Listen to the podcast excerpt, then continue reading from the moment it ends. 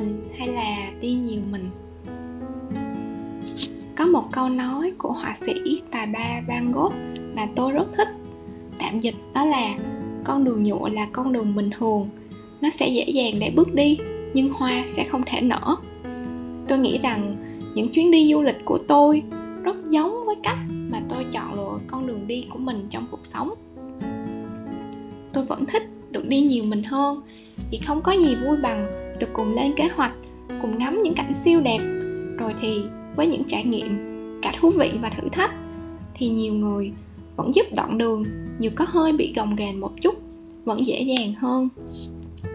Thế nhưng, càng lớn, tôi càng nhận ra mỗi cá nhân đều có những sở thích, ước muốn và lựa chọn con đường riêng, hoặc là có những thời điểm chưa phù hợp để có những người bạn đồng hành cùng nhau trong những chuyến đi thế thì phải thế nào?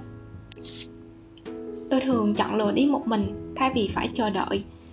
Những khoảnh khắc chỉ có tôi và tôi trên những nẻo đường là vô vàng những cảm xúc đang xen. Hôm nay, facebook memory nhắc tôi cái ngày mà tôi quyết định đi du lịch đông âu một mình, là ngày tôi quyết định rẽ vào cung đường mòn để đi đến hồ Mokioko ở công viên quốc gia Tantra của Ba Lan thay vì chọn lựa đi một con đường nhựa mà nhiều người vẫn đi. Đâu đó, dòng máu phiêu lưu trong tôi chiến thắng được con người sợ hãi của tôi.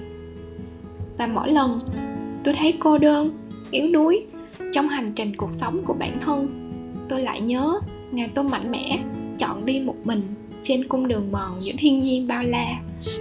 Chỉ có tôi và tôi trên đoạn đường đó chỉ có tôi là người động viên bản thân mình. Hãy đi tiếp đi, đừng sợ.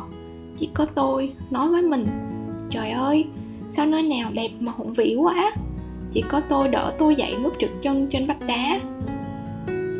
Và chỉ có tôi cho bản thân mình hiểu được cái cảm giác tự do, hạnh phúc khi là một cá thể nhỏ bé giữa đất trời. Bản thân tôi thấy may mắn và đôi khi cảm ơn mình trong quá khứ vì đã luyện tập cho mình những thói quen với những đoạn đường một mình. Cũng như bây giờ đây, khi covid đến một lần nữa, thì việc ở nhà một mình dường như không có gì quá khó khăn đối với tôi.